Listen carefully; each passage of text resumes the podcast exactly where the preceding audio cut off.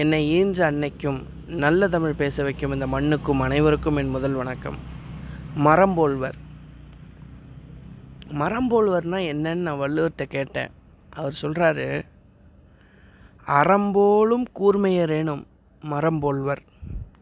மக்கட் பண்பு இல்லாதவர் அப்படின்னு சொல்கிறாரு அறம்போல கூர்மையரேனும்னா ரொம்ப கூர்மையான அறிவு வச்சுருக்கவன் கூட மரம் மாதிரி இருப்பானான் யார் எப்படி திட்டுறாரு அப்படின்னு அடுத்த வரி படிக்கும்போது தான் எனக்கு தெரிஞ்சது மக்கள் பண்பில்லாதவர்னு சொல்கிறாரு பண்பில்லாத மனுஷன் பெரிய அறிவு ஆழமான அறிவு வச்சுருந்தா கூட அவன் இந்த மரம் மாதிரி ஒன்றுத்துக்குமே உபயோகப்பட மாட்டான் அப்படின்னு சொல்லி வள்ளுவர் கடுமையாக திட்டுறார். இப்போ பண்பு இருந்தால் வாழ்க்கையில் மிகப்பெரிய உயர்வு நமக்கு வருமான்ற ஒரு கேள்வி வருது இல்லைங்களா? நான் யோசித்து பார்க்குறேன் ஒரு டிவி பார்த்துட்டு இருந்தப்ப ஆக்டர் ரஜினிகாந்த் கிட்ட ஒருத்தர் கேள்வி கேட்குறாரு நீங்கள் பெரிய சூப்பர் ஸ்டார் ஆகிட்டீங்க பெரிய ஆள் ஆகிட்டீங்க நீங்கள் பெரிய ஆள் ஆனதுக்கு இந்த இண்டஸ்ட்ரியில் எப்படிலாம் நம்ம இருக்கணும் அப்படின்னு யங் ஜென்ரேஷன் ஆக்டர்ஸ்க்கு நீங்கள் என்ன சொல்ல விரும்புகிறீங்க அப்படின்னு கேட்டாங்க. அப்போ ரஜினிகாந்த் சார் சொன்னார் இந்த இண்டஸ்ட்ரியில் பெரிய ஆள் ஆகணும்னா பத்து பர்சன்டேஜ் ஆக்டிங் தெரிஞ்சிருந்தால் போதும். அப்போ மிச்சம் தொண்ணூறு பர்சன்டேஜ் மிச்சம் தொண்ணூறு பெர்சன்டேஜ் பர்சன்டேஜ் உங்களுடைய பிஹேவியர் தான் உங்களை உயர்த்திக்கிட்டே போகும் அப்படின்னு சொல்கிறாரு அப்போ பண்பு இருக்கிற மனுஷங்க மட்டும்தான் குறைவான திறமை இருந்தால் கூட வளர்ச்சி அடைஞ்சிக்கிட்டே போகிறாங்கன்றது மிகப்பெரிய உண்மைங்க. என்னால் மறக்கவே முடியாத ஒரு செஷன் வந்து ஒரு விஷயம் ஒரு செஷனாக இருந்து இருக்கட்டும். டாக்டர் ஏகே செந்தில்குமார் அப்படின்னு சொல்லிட்டு நேஷ்னல் ட்ரேடராக இருக்கார் கோயம்புத்தூரில் அவருடைய செஷன் ஒன்று அட்டன் பண்ணியிருந்தேன்.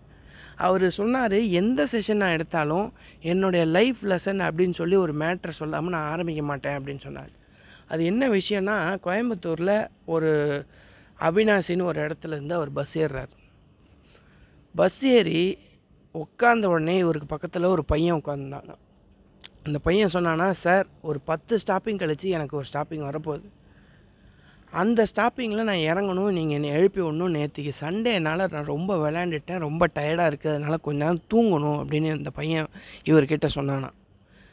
சரின்னு சொல்லிவிட்டு இவர் கொஞ்சம் யோசித்து பார்த்துட்டு சரி தம்பி நான் எழுப்பி விட்றேன் அப்படின்னு சொல்லிட்டு இவர் உட்காந்துட்டார் ஒரு ரெண்டு ஸ்டாப்பிங் கழித்து இவரும் தூங்கிட்டாராம். அந்த பையனோட ஸ்டாப்பிங் கரெக்டாக வந்து நிற்கிறப்ப இவருக்கு முழிப்பு வருதான்.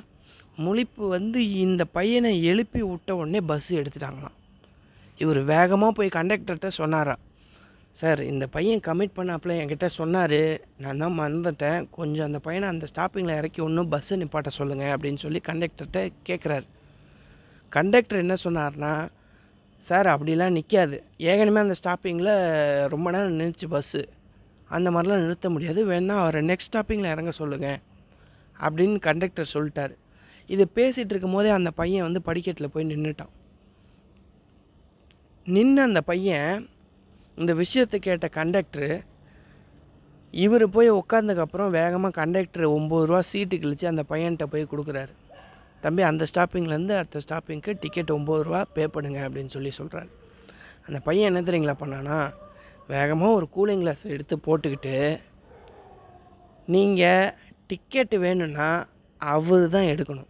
அவர்கிட்ட போய் அந்த டிக்கெட்டை கொடுங்க அவர் உங்களுக்கு காசு தருவார் அப்படின்னு சொல்லி முடிக்கிறான். அந்த ஸ்டாப்பிங் வந்து ரொம்ப கேஷுவலாக இறங்கி அவன் போயிட்டே இருந்தானான் இந்த டாக்டர் சார் சொல்கிறாரு அந்த சூழ்நிலையில் எனக்கு ரொம்ப அவமானமாகவும் அசிங்கமாகவும் இருந்ததுங்க அப்படின்னு அவர் சொல்கிறாரு ஆனால் அப்படிப்பட்ட சுச்சுவேஷன்லேருந்து ரெண்டு விஷயம் நான் கற்றுக்கிட்டேன் அது என்னன்னு அவர் சொன்னார்னா அந்த ரெண்டு விஷயம் என்னென்னா ஒன்று நோன்னு சொல்ல வேண்டிய இடத்துல நான் நோ சொல்லணும்.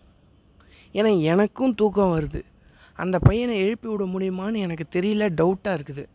அந்த சூழ்நிலையில் அவன்கிட்ட கமிட் பண்ணியிருக்கக்கூடாது நோன்னு சொல்ல வேண்டிய இடத்துல நான் நோன்னு சொல்லணும். அந்த லெசன் நான் நீ கற்றுக்கிட்டேன் ரெண்டாவது இந்த மாதிரி கஷ்டமான சூழ்நிலையில் எவ்வளோ ஸ்மார்ட்டாக ஒருத்தன் கோவமே படாமல் ரொம்ப சாதாரணமாக சொல்லிவிட்டு அவன் பாட்டுக்கு போகிறான் இல்லையா?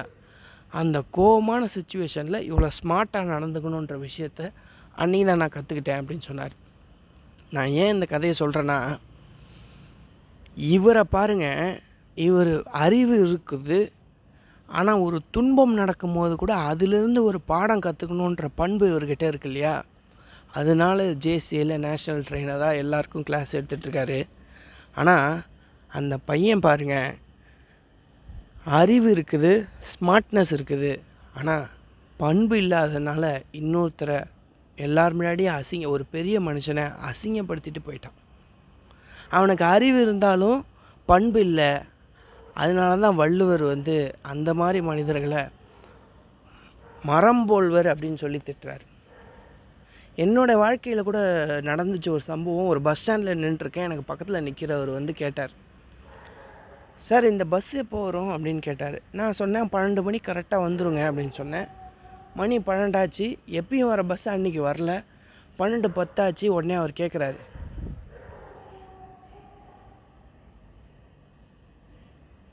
என்ன ஆச்சுன்னு அவர் கேட்குறாரு அப்போ நான் சொல்கிறேன் இல்லை சார் கண்டிப்பாக வந்துடும் ஏன் இன்றைக்கி வரலன்னு தெரில என்னமோ பஸ்ஸு ஓனர் மாதிரி சொன்னீங்க அப்படின்னு அவர் சொல்கிறாரு பாருங்கள் மக்கள் வந்து பண்பாக பேசணும் மற்றவங்ககிட்ட பண்பாக நடந்துக்கணுன்ற உணர்வு நிறைய பேருக்கு இந்த உலகத்தில் கம்மியாக இருக்குங்க.